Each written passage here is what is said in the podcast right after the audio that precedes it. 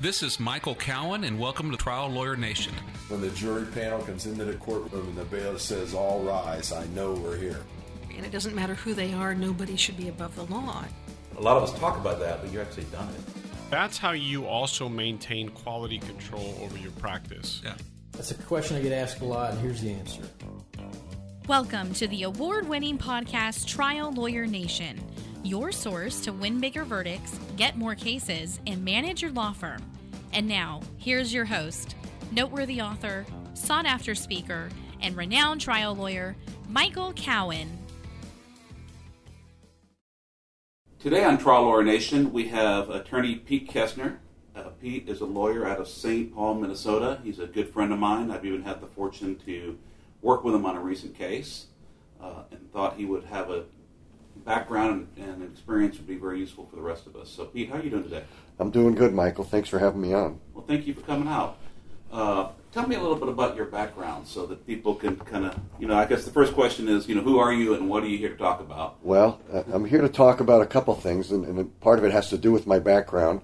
Uh, I started, I think it's a little bit unique for most trial lawyers that you meet, is that I had my start in the insurance industry as a claims person, handling, uh, we worked for the second largest truck insurer uh, in the country, handling truck litigation claims. Um, then went to law school, and after I graduated law school, went back to the insurer and ran an excess program for a sister insurer uh, under the Travelers umbrella. And that excess carrier insured, you know, probably 30 of the largest trucking concerns that had self-insured retentions or SIRs. Um, and my job would be to audit their claims files and make sure they had proper reserves. And if the cases were bad enough, to interject myself and either settle the case or make the decision to try it. Um, I did that for 18 months and then made a career change that I, I wanted to be a plaintiff lawyer and help people rather than defend corporations. Uh, and hung a shingle back in 2003 now and started doing an auto and truck practice. So you've actually been on the other side, valuing the cases, negotiating the Yes. cases, and, and helping make the decisions. Correct, correct. And, and hiring defense counsel, having good relationships with defense counsel, and I think adjusting over the years has changed a little bit because the insurance industry has become more like the banking industry.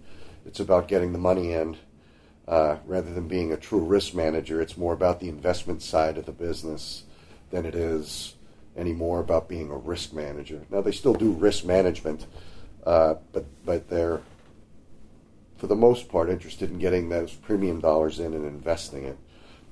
And to be fair, the commercial side of that, the truck side, general liability side, uh, still are, are considered risk managers, but the personal line side with auto insurers, Allstate, State Farm, Geico, are more interested in advertising and getting your premium dollars so they can invest it in the market. And as some of you out there may know, insurers aren't regulated like banks. Banks are super regulated about what they can invest in, whereas insurers are regulated by the states, not the federal government, and it's a little more leeway in what they can invest in. And some of their holdings include real estate, uh, real estate investment trusts. So they diversify their investments, and really, those auto insurers are making money off investment rather than underwriting. And I- I should clarify that for you too. Yeah. Back in 1991, with the advent of Colossus and Allstate, the McKinsey company came in and audited Allstate's, you know, operation to figure out how they could be more profitable. And the end result was, well, you're paying too much in claims. And their their suggestion to them was you just artificially reduce the amount of third party liability settlements, and that'll increase profit. Well, how could they just unilaterally decrease what they're going to pay? I mean, don't doesn't the other side have some say so in what a case settles for? ultimately, but when you look at the fact that 99% of cases are, are not tried and settled, uh, it was a very ingenious strategy of theirs because Allstate, the executive, said that very thing to McKinsey. How is it we can do that? And they might just do it. How many bad faith verdicts are you aware of, Allstate, where you've been hit for big money? And they're rare, right? How many times does someone actually try the case when they offer the policy limits at the last second? Correct. They don't, right? That's the simple fact is usually they don't. Now there's takes a rare person or a very good trial lawyer who's worked his case up and understands I know I can win, then they'll go. You know, particularly with depending on the state you're in and the bad faith laws. But let's face it, uh, most states are insurance company friendly and not consumer friendly with regard to their bad faith laws. They've pretty much gutted punitive damages on bad faith cases.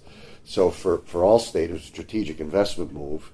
And I can tell you it worked because at the time that they implemented this process, and all the other insurers have copied them since with claim software to justify the lower award, right? Called Colossus. You may have heard of that.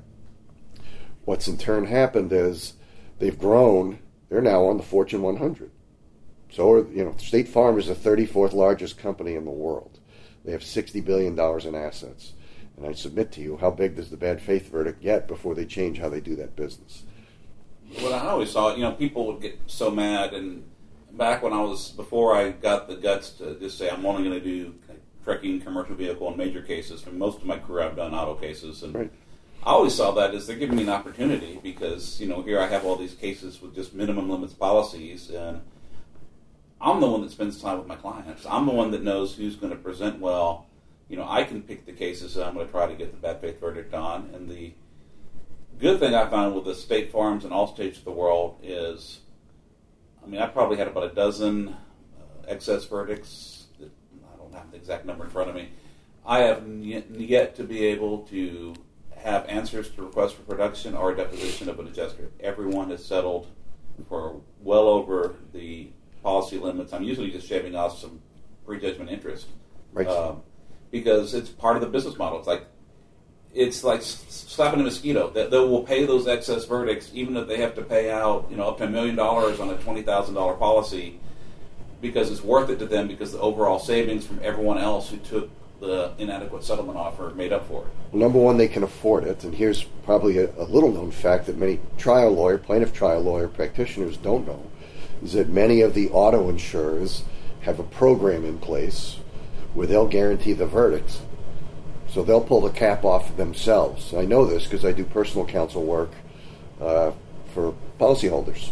When there's a potential for an excess verdict, I'll get brought in and represent their interest because it may be different than the insurer's interest, right? And I've successfully done that, have them guarantee the verdict in the case that they wanted to try, and I thought maybe there was some risk. Now they'll deny to you know because they won't let you depose them because they settle the cases after the fact but they do have programs like that. Well, State Farm, they used to call it a comfort letter. I know in some of my cases they would just send them uh, right. a letter, and actually, I think that's the absolute opposite of bad faith. I think if if the theory is they owe a duty to their insured, they owe no duty at all to third party, they can say, look, we want to roll the dice on this one, but if we're wrong, we'll pay it. You're not exposed. I mean, I actually commend them for at least the ones I don't like is I get the excess verdict, and then they file a dec action right afterwards uh, to try to get an unrepresented policyholder to be told that they don't owe anything above the policy limits. Right, and, and two things there. State Farm historically has been very good at that. You know, you've, you've known that yourself. You called it a comfort letter. Uh, they historically have been good at that. Now, recently there's been some sort of organizational shift within State Farm because I still do some auto cases where they become more and more difficult to deal with. And I think what they've done is they've wiped out their whole experienced adjuster task force and opened up smaller claims offices, some down south, some down in Phoenix, where they're paying entry level people and telling them, here's $7,500 authority to settle any case. Move them along. And those people aren't invested, they don't care. Because if you file a suit, it gets kicked up to another level. The key is in those cases to know that. It's a game, play their game, file a lawsuit if you think you got a good case, and we'll get up to somebody eventually who has authority. And, and in cases where has an excess exposure, they still are good about saying, you know, we understand there's risk here, and we're willing to take the risk with you. And I think that, that defeats bad faith. I yeah, it's a brilliant business practice. Not all of them do it, though, as you pointed out. But it's good for us because then we can pick and choose those cases, but you have to actually try them and win them. Right. Well, there's that, and and, and usually, you know, as with I call it personal lines insurance. You know, as you get further down the litigation road, they stair step the money they offer, and it, it may never you know, very well may be not a place you think it's a fair number, or your client doesn't think it's fair. But you always have the result to just go try the cases. I, I will tell you, until I had eight or ten excess verdicts, I never had an offer above the policy limits pre-verdict. Right. That happens sometimes. It's rare. I've lobbied for it in some of my own cases, and they looked at me like, you're crazy.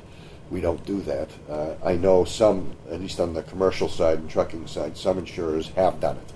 I've seen, uh, I can't name them, but I've seen back when I was doing the regular auto cases, I've seen normal auto cases when someone else came in, saw they had a problem, a big problem, uh, especially when they had in-house counsel defending clear policy limits case. They offered well less than policy limits.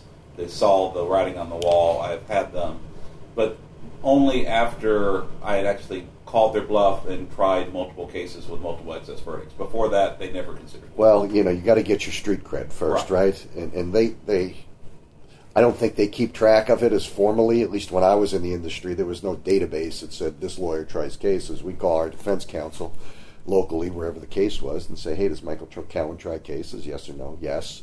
That's a big factor in the case. It adds value to your cases over time. It's not an immediate thing, but the minute they know that you're not going to blink, right, when they're negotiating with you or trying to give you a low ball offer, it changes the dynamic, right? And after you get eight or nine excess verdicts, then they say, we don't fool with this guy, right? But you're one in a thousand or one in five thousand that actually do it. But I will tell you that when we had the auto practice, the low level, until we got there, uh, until it was escalated, most of the time our settlement offers were the same as anyone else's until we got well into litigation. That's right, because those frontline people, they've employed them. They, you know, they're not what I would call sophisticated litigant folks, right? That's for somebody else, three levels up. So my, my suggestion is, on the plaintiff side, is just litigate them if you think you got the case, and you'll see as you get up higher through the levels of adjusters that the money changes. Maybe not in a great way, but it certainly changes. And, and I've been involved in some cases where they have paid above their policy limits, and mostly in places like Florida, Nevada, state of Washington, where there's very pro-consumer laws in place. The insurers then, if they have an adjuster who doesn't know any better, can get themselves in a place of leverage where they've made a mistake. And I just think it's smart business to get out in front of it rather than continue to fight Right. right? Because once you have the plaintiff's lawyer's mind and its interest peaked that a mistake is made, you know, fighting back at him is not going to make it better. It makes it worse, right? Or relying on the appellate courts. And that's the one thing they're deathly afraid of, right? Is having a bad opinion out there saying, you committed bad faith. Oh, absolutely. So it's bad. It's bad for business.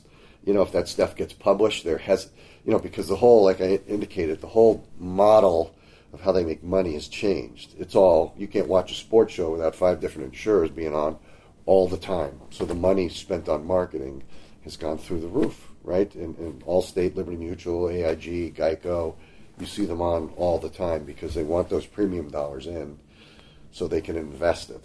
And then they figure six years of litigation in some places like Chicago, that, you know, I've already earned the interest on that money that's going to pay the little extra on the case. That's why Warren Buffett owns 16 insurance companies. He's a brilliant man.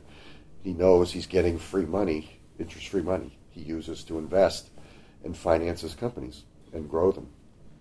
Now, one thing I've always wondered, you know, you've been on the other side, so you know what the reserve or the money the company has set aside to, to settle the case is.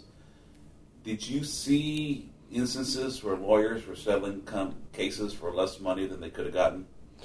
Um, all the time, all the time, and, and there's probably a variety of reasons for that. But that was one big part of my education. It's the last four or five years of my insurance career. That's all I did is run around on high exposure cases. You know, my vice president referred to me as the janitor. I'd go clean the messes up and engage the plaintiff counsel and talk to them, and you know, try to have a good relationship with them rather than be something that's antagonistic. We, we can disagree on value, and that's what the jury's for. But it was my job to reach out to them and prevent the nuclear verdict. I'm not sure that's that's still out there, but not as much as it used to be, because the way the industry has changed the book of business. Right, a lot of them have gone with in-house lawyers, more so on the personal line side than the commercial side. So what's happened? Defense firms have been starved. There's very few defense firms, I'm sure, in your city and mine that do straight auto defense. And part of that is because they're paying them $115 an hour, $125 an hour, maybe up to $175 now to litigate a file, right? And and in some instances, that's just not enough to run a big firm, right? Because there's a fair amount of overhead, right? So they've taken away the bread and butter cases and given them to their employees, which, by the way, might create a conflict, right? Who's the client then? Is it State Farm who employs you, or is it, you know, the policyholder? And I know where you and I come down on that. So that that has changed the market on the personal line side.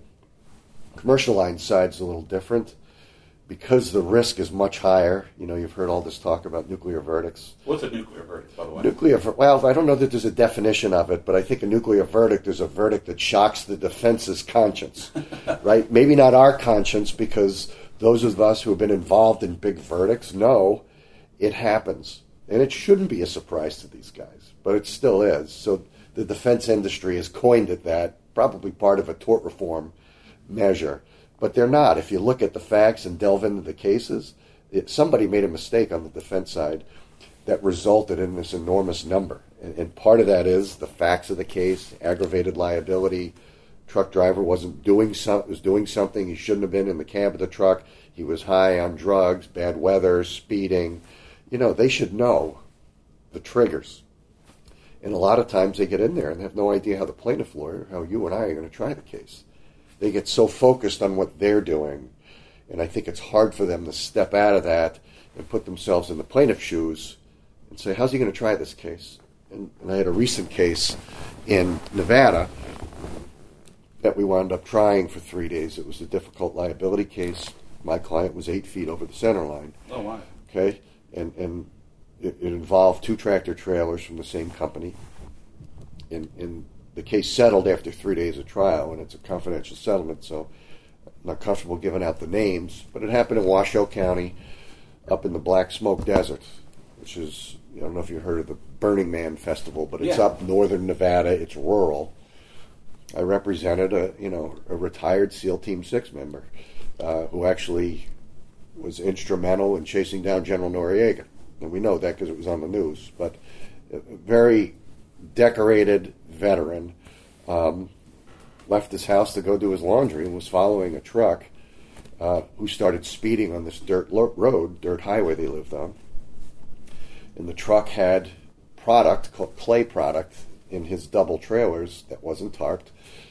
And it was streaming out of the back of the trailers, according to my guy. And he's speeding. He's going really fast on this roadway, kicking up a dust storm, created whiteout conditions my gentleman, my client, followed the truck because he thought it was the safest place. You see, he passed the clay pit where the truck came out of, where he met the guy, about three miles back. He knew there were trucks coming out of there.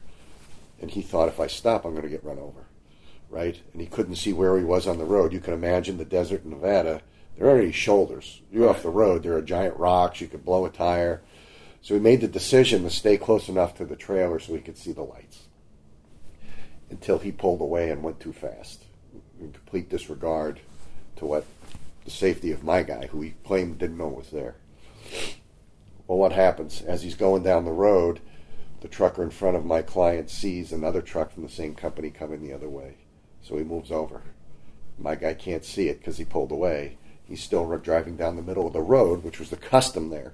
You don't drive on the shoulder; you drive in the middle. Okay. When someone comes by, you pull over because the road, the way it's crowned and packed, that's the smoothest part of the road. He doesn't know that this truck from the same company decides, in his own words, uh, to drive into the worst dust cloud he's ever seen at 25 miles an hour and hits my guy head on. Head on. And the, the physical evidence at the scene, there wasn't much of a reconstruction done, would have indicated that my guy was probably eight feet over the center line because he was lost on the road. At the time of the impact. Of course, my guy was still doing contracting work at 63 years old uh, for government contracts. He was doing anti piracy stuff on container ships around the Horn of Eden in Africa, where Somalia is, and some of the Somali pirates. And he'd go away for probably four trips a year and make a fair living doing it. But it involved running, swimming, and being still being able to qualify as a SEAL at 63, which wow. he could do. very fit guy, uh, you know, and we were able to put together a case that I thought we were going to win, and the defense didn't see it. The So def- what what is the liability then on the part of the trucking company for hitting your client when they're- in their lane and your client's crossed over into their lane? couple things. You know, very similar to Eric Penn's verdict down uh, in Texas with the Werner truck and the car crossing the center line uh, with adverse weather conditions. Under 392.14, hazardous conditions, the truckers are required to use extreme caution. Now, my client also knew that the road could get dusty, you know, but he's not a truck driver and didn't have this rule that applied to him. So I have evidence the one truck driver who drove into the dust cloud blamed the accident on the other truck driver. Said he Oh. was going too fast.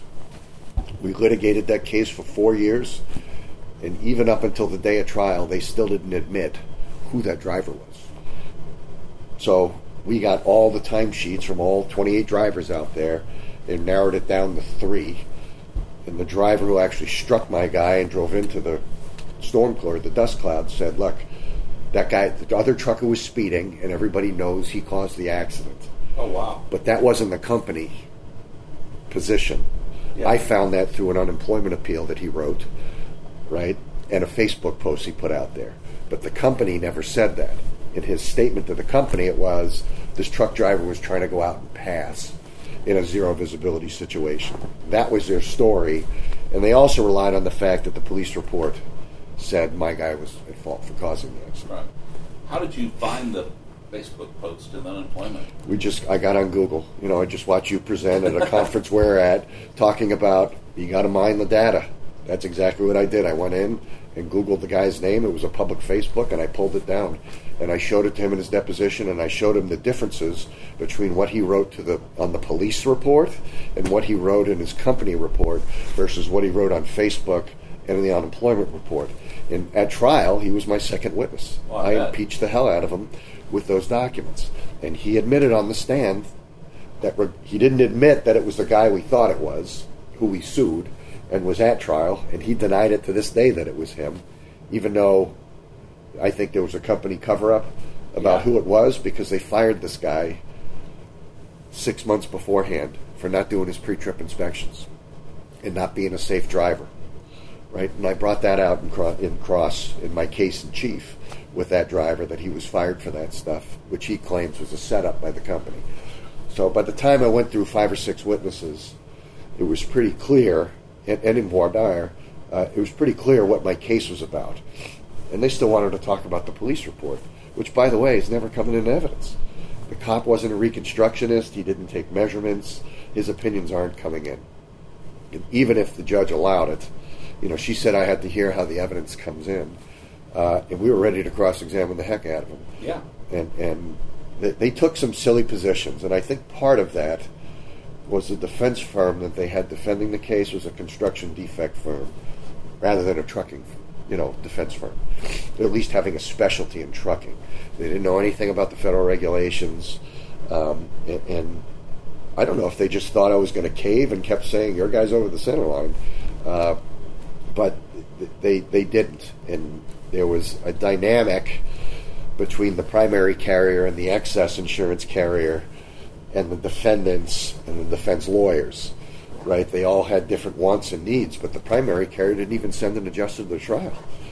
You know, so I sat the excess carrier down and said, I want to settle the case with you. Here's what it's going to cost you. And oh, by the way, I want you to assign your rights for bad faith for the primary not even being here to listen to how the evidence is coming in. And, and I had some good help in that case from a friend of ours, Jason Studinsky, out of, of Wisconsin. I had excellent local counsel named Pat Leverty, Leverty and Associates in Reno, uh, who are bad faith lawyers, but brought me in to do the trucking component. And between our team we had together, uh, it, we we were convinced we were going to win on liability. And if you want, I can get into some of the strategies of what we did to kind of refine the case.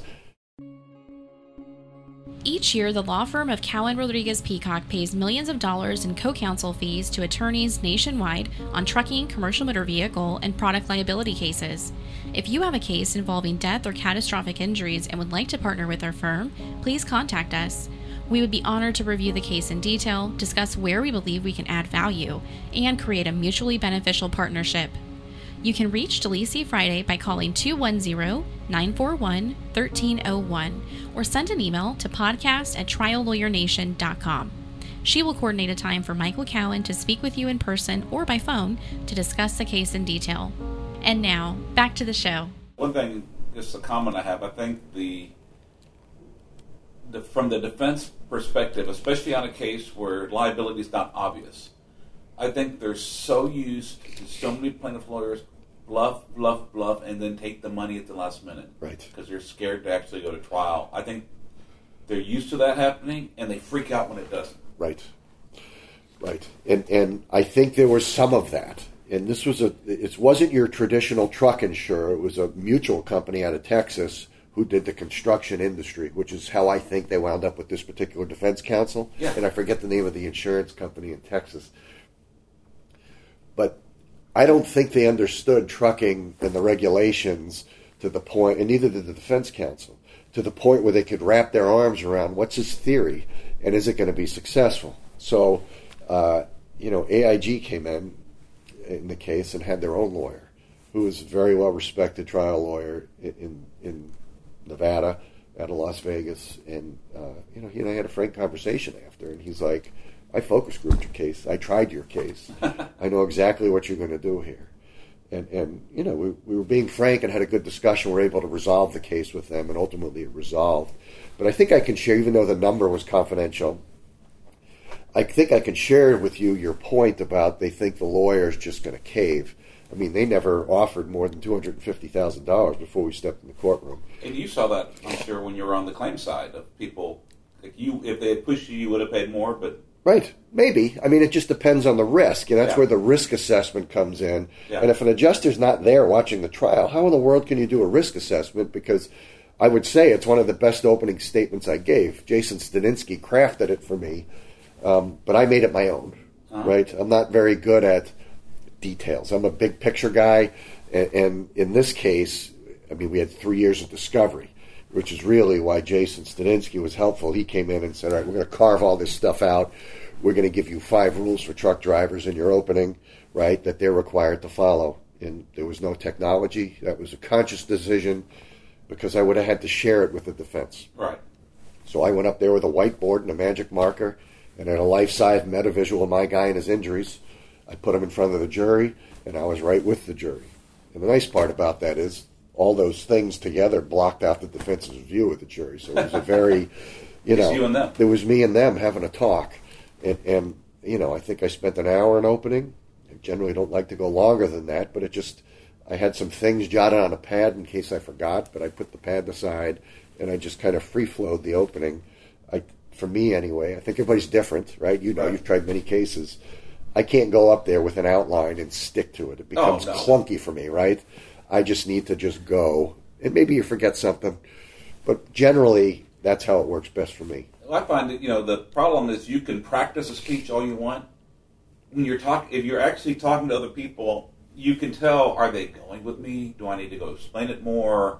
Uh, you know, Right. you get a feel for the people, and you have to adjust your conversation and the way you do it to the feedback you're you're feeling from them. Right. And, and so I, what we did in that case, which was interesting, is we focus grouped it six or seven, well, maybe eight times. Um, after we culled the evidence to find out what was important. We had this mountain evidence. I didn't know where to go. We brought Jason in and we just focus grouped it. What's important? What do you want to hear? And we, from that, we, we culled it down to what would have been a five day, at least plaintiffs, we were going to rest on Thursday. It started on Monday. The judge was very adamant about you're going to have a jury selected by noon on Monday. And we filed the bench brief and said, uh, that's not the law in Nevada we're, we get free and liberal voir dire. She didn't like it too much, but she let me do my thing, and uh, we, we were able to seat the jury and start openings on Tuesday. I've had to t- talk a judge up from 15 minutes to 30 or 25. Like you can't so- even say hello in 15 Right. minutes, right? Um, so, so some of the things we because this was a what I would call we had a punitive damage count that was going to be tried in week two, so we had all the pressure points because punitives, al- although they were, were insurable in Nevada, were excluded from the policy. So there was this threat of an uninsured exposure for the client, who was a corporation, and and they had what I would think for a company of this size not enough coverage. They think there was four million in coverage, which which our focus group testing showed if we got the punitive number, it was going to be well into the eight figures. And I just don't think there was that much done on the other side like we did, testing the case. And that's where my defense background came in when we tested it. I played the defense lawyer, right, because I know how to do it. I was able to put myself in their shoes and say, how would I try this case? And I would have done it differently than this defense counsel did. Um, so we were able to leverage them. And back to your thing about when they offer money and the plaintiff lawyers take it. They started at 250 and then they went to 350, 500, 750, a million. And I just, that was without me responding. I just said, I don't understand what you don't understand. I'm never talking to you unless that first million dollars on the table. Right? And ultimately, it got there, but it was teeth pulling. And sometimes it's a hard conversation to have because there's so much pressure to negotiate, and sometimes you just have to tell the primary insurance company, I'm not here to talk to you. That's right. I'm, I'm here to talk. I'm here to talk to the person you're going to tender to. So uh, Right. until that person calls me, we have nothing to talk about. Right. But it's hard to do that, and you have all this pressure from your referring lawyer, Right. sometimes from the client, from the court. Like, why aren't you negotiating? It, you know, and strategically, I think you just need to take the case as you find it. I had a client who what they were offering wasn't going to do anything for him, and that's the part I didn't understand that they didn't understand. Like, how do you think that's going to change anything? I mean, we had a life care plan of almost a million and a half dollars for a guy who had drop foot from his femur bone smashing through his hip and wrecking his sciatic uh-huh. nerve.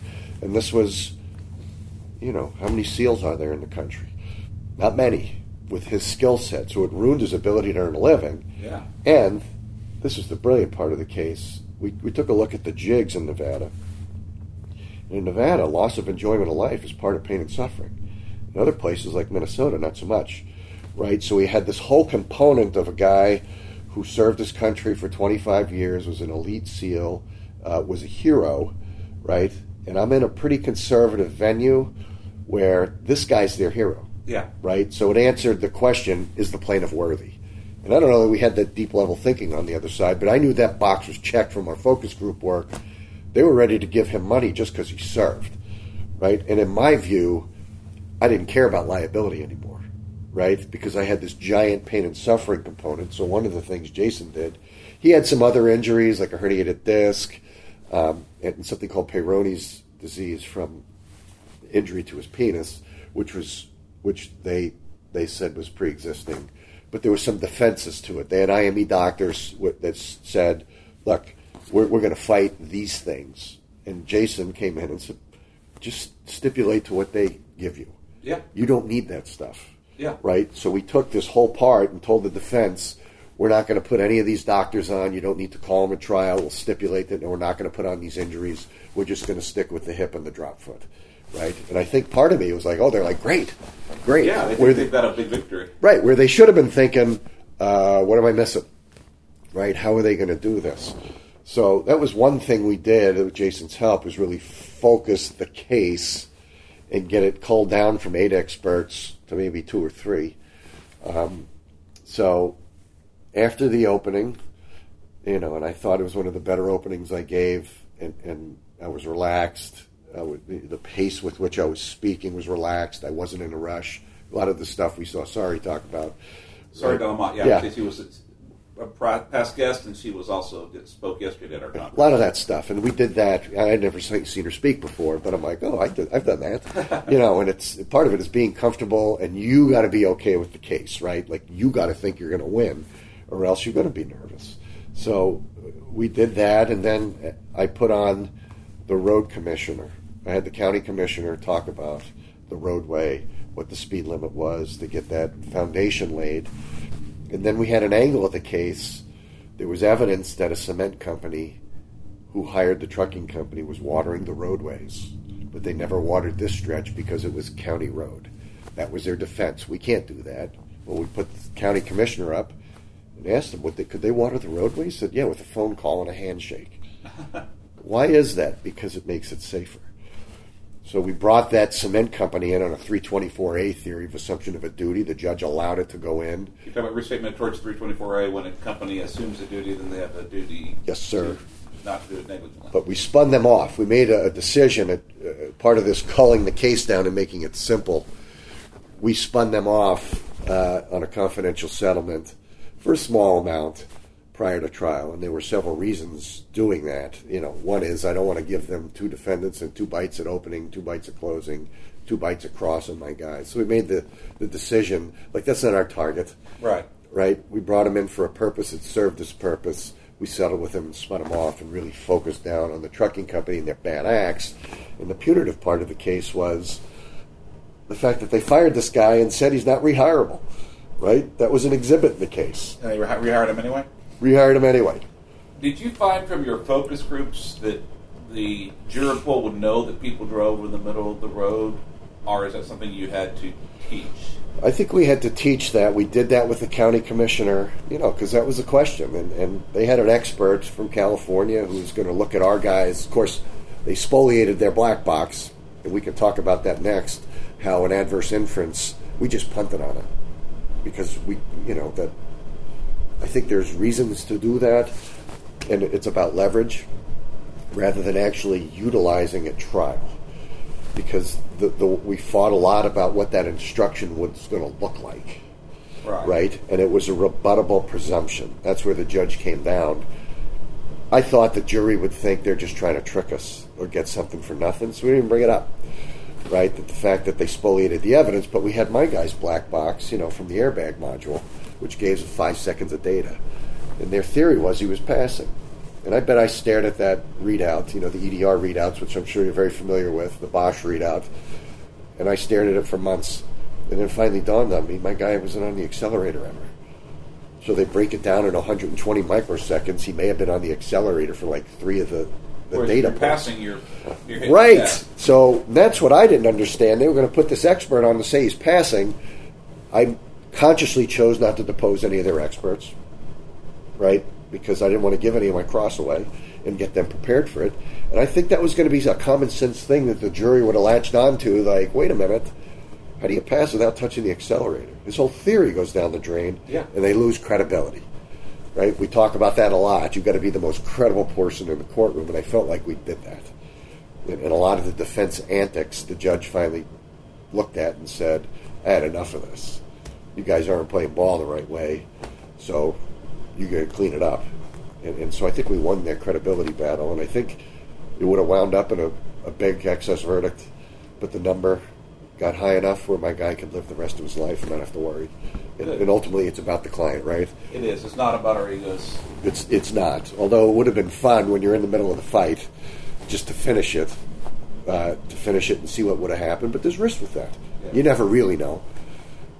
It's something I'm struggling with. I've got one of my goals is to get a, a verdict over a certain number. It's purely an ego-driven, Right. marketing-driven goal. But I'm being very conscientious. I have to wait till an insurance company makes a mistake of judgment to give me that opportunity because almost every case I have that I'm working up to go get that big verdict, uh, you know, they give my client a decision to make where it's in my client's best interest to settle the case. Right. And, you know, I can't put my own ego above who hired me. Right. And, and listen, I think that's the art of the other side. And there are still some very good adjusters. You know, AIG is difficult to deal with, but you know, I've had two trials with them now, one in South Carolina, one in here, and their adjusters are very, mostly lawyers, not all of them, but they're highly educated. They know trucks, and they're. I found they're very good at evaluating the price point on the case. And what I mean is that point in which your client has got to think real hard about the number. It may not be all the money they have, but I think that's the art is getting to that point on the defense side where your your client's going to have a hard time walking away from it, Yeah. right? And, and like the, to your point, they know you're a good lawyer. They know you can bring the ball across the finish line or the goal line, and you've had excess verdicts. They're like, they're real on a fool with this guy. But even then, a lot of times they still make you at least start the trial to see how it's going to go. that's that's their that's their mo, right? And and and I tell lawyers that, and you saw me speak here at this convention. Is you know, don't mediate the case. If you've got a case that you think meets all your criteria for a five star case, that money's always going to be there. right? But they want to get you and your client in a position to get that pucker money out there, where it's okay, but it's not what it should be. The our just won't let us go to trial unless we mediate.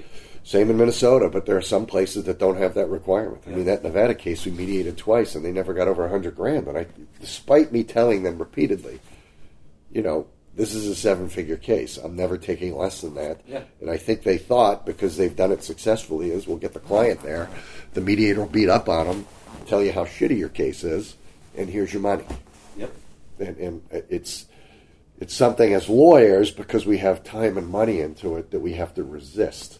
Is looking at what would that mean to me selfishly, right? And we got to put ourselves in our client's shoes to say, was this right for you? Can we invest this money to earn you money? Can you live it off it for your rest of your life? And I think the other thing to do is you have to develop that client relationship because, in my thought, if a mediator who just met my client is more persuasive than me, who's Right. had the relationship, then I'm doing something wrong. Right, right. And we did that in that Nevada case. We went out to his house in the desert. Uh, you know, solar power, uh, had a windmill for water. You know, he was living rough, but he liked the solace life because during his life, the places he'd been, you know, fighting for this country, he wanted solace. That's Yeah. what I want. I want to be around people. I've seen the evil in the world. I'm ready to be at peace out here and take care of my horses. The interesting thing was it was a bit sad because you know he'd been married and divorced three times and had four kids that you know he was he was loved and was close to, but not as close as he wanted because he was busy out fighting for the country, right? So we took that story with the, the pain and suffering, like his life was being a SEAL. His friend group were SEALs and Right. retired SEALs. In fact, his work group were retired SEALs. They would only hire retired SEALs to go on these container ships. They robbed that from him. Well, I think the if you think about it, what we ask them to do is so much outside of normal human experience, and then what, frankly, what they experience. I mean, they, they we need them, but they experience some awful things and go Oh, through God. a lot for us. Uh, it's hard, I think, to relate to people that haven't been through that. Well, it was an education for me to be with him, and it's you know it was an emotional case just watching him. He was like a broken man, right? I mean, because he couldn't run, he was a superhero, Yeah. Right? And he relied on his physical attributes and his mind. And part of the SEAL training is to get your mind to a place where you're ignoring the bullets, you're running at them, right? And and I think it really shook who he was. And that was part of our story. Yeah. He was uncomfortable with it, but we made it part of our story. And that only worked by sitting down with him in his house and talking to him about it, right? Getting to know who he was as a person and, and bringing that story to trial. And I, in my view, they couldn't defend that. How do you cross examine a guy who served his country for 26 years as a SEAL? Yeah. Right? They're like celebrities now. And I, I think they misplayed that. And, and part of what I did throughout that case was stayed in touch with the excess adjuster. There were two layers here. And repeatedly sent them every order I got saying, this is a bad case. You guys ought to settle this. You got to do this. And really, I was papering the record for the second trial, the bad faith trial, if I got an excess verdict about whose mistake this was. Is there ever a way that you can, you know, is there ever any kind of tension between the insured, the primary insurance layer, the excess, or one layer of excess and another when you, you know, when you're on the other side? Yeah, there's always tension, and it's because you know the tripart relationship with insurer, defense counsel, and insured. And some of these insureds on the truck side are sophisticated entities with self-insured money, right? Uh, maybe in the first layer, sometimes in the middle layer, and they're very uh, they're very involved in that process, the litigation process. And a lot of times, it's a lawyer who heads up, you know, the risk management department, who has litigation of experience of his own or her own. And, and many times, they have different reasons and want different things. And I believe it's your job as a plaintiff lawyer to exploit that or find where that friction is and, and leverage it if you can. Can you give me an example of how you leverage that friction between the, the different insurance companies or the insured and the insurance company to get something Yeah, I, for a better I can give you an example. You know, in, in this case, I mean, we had a primary insurer and defense counsel who thought the exposure was contained to X, and we had an insured.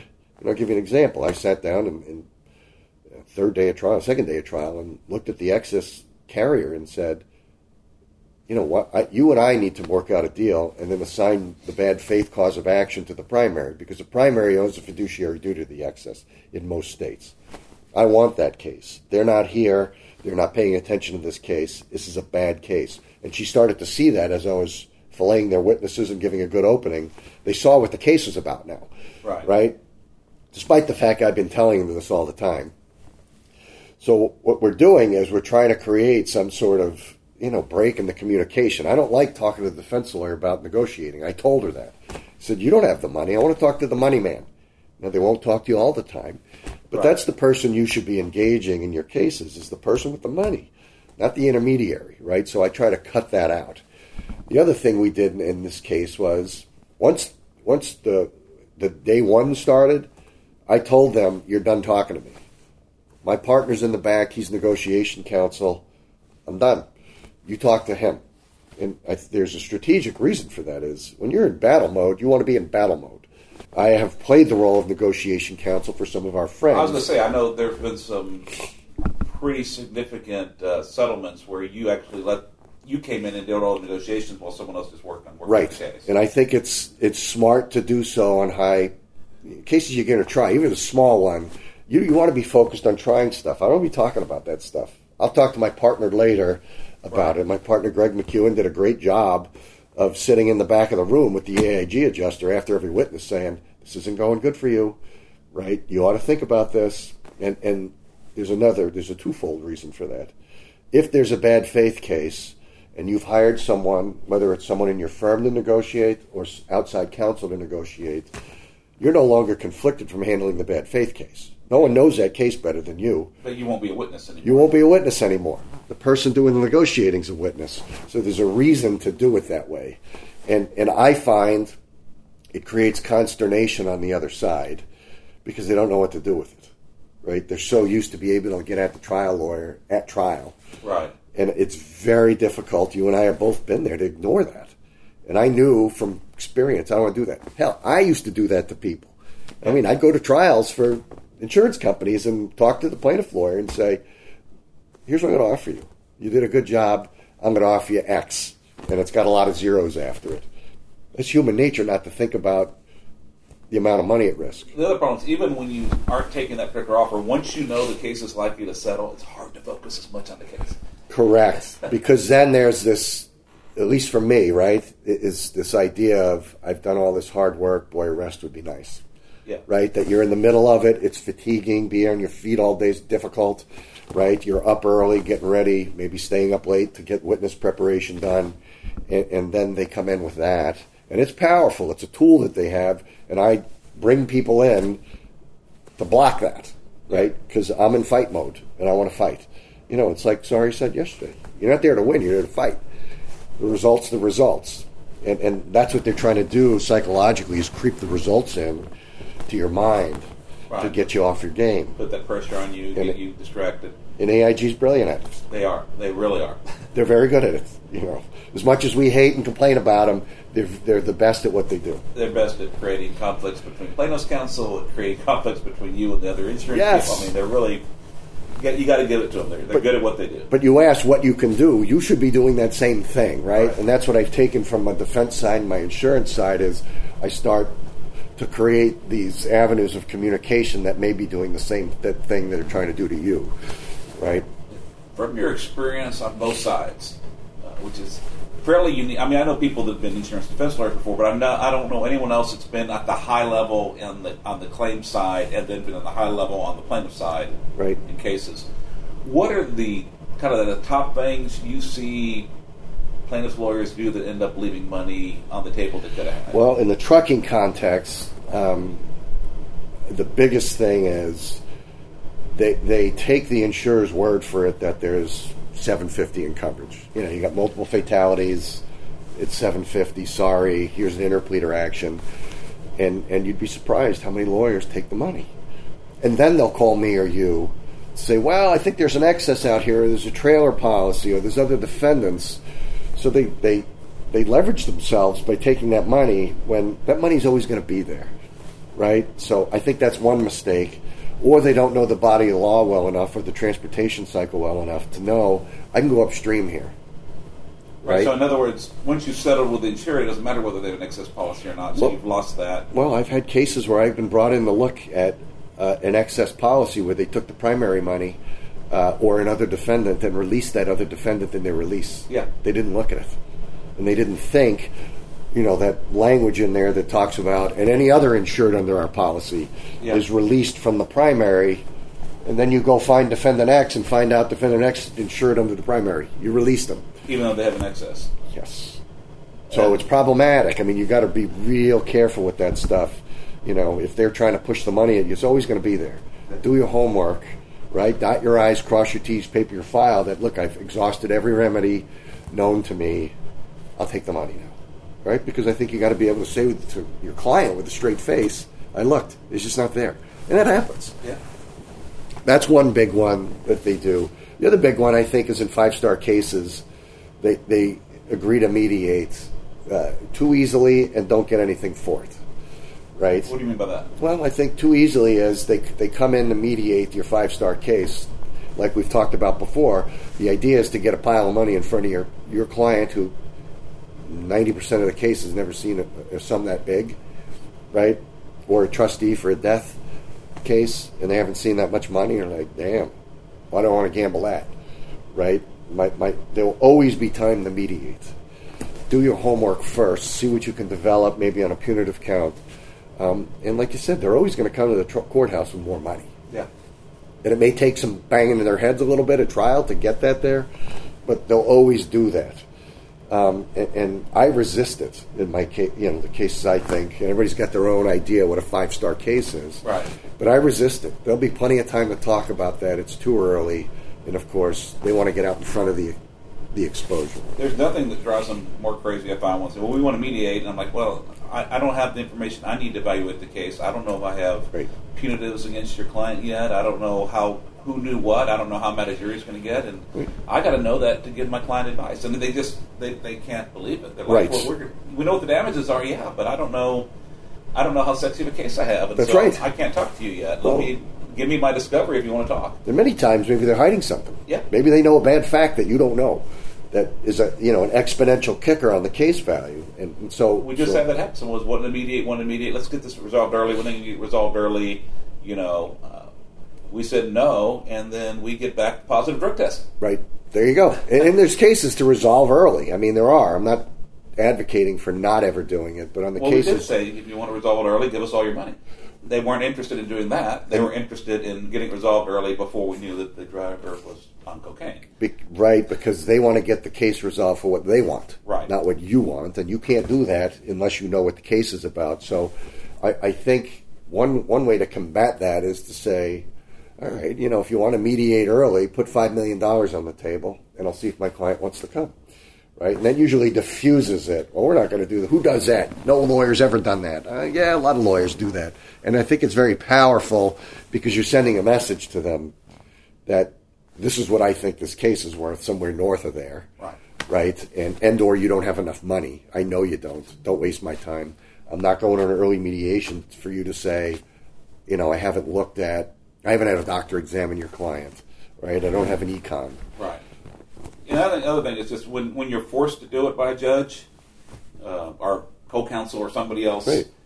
don't get despondent when they get that low offer and start downing your case or downing yourself, or you know, don't get mad. It's just it's part of the game. Right.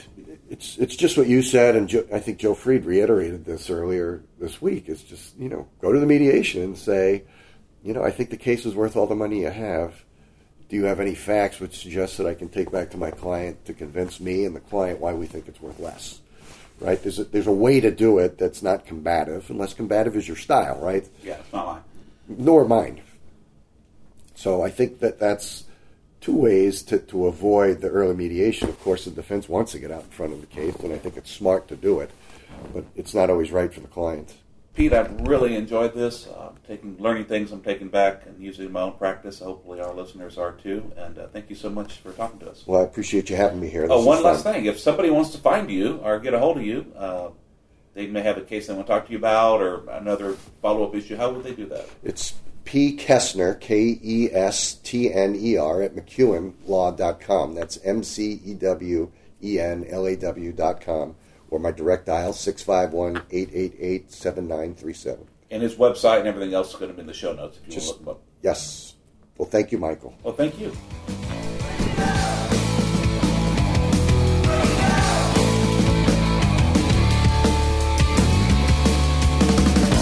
Thank you for joining us on Trial Lawyer Nation.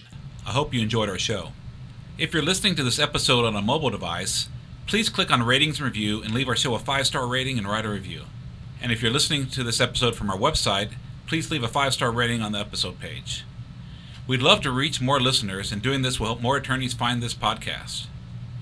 You can also visit our website at www.triallawyernation.com to opt into our mailing list so you can stay updated on our new episodes. I promise we won't spam you. And thanks to your feedback, we've improved our podcast website. There's now a resources tab that you can click that shows you all the books we've mentioned on our podcast. If you have a Facebook account, please send us a request to join our private group called Trial Lawyer Nation Insider Circle. This exclusive group will allow you to hear about our guests before an episode airs, interact with the show, and get a sneak peek at some of the behind the scenes moments. I love to hear from all of you, and our Table Talk episodes are based solely on questions from our fans. So please continue to send us emails at podcast at triallawyernation.com.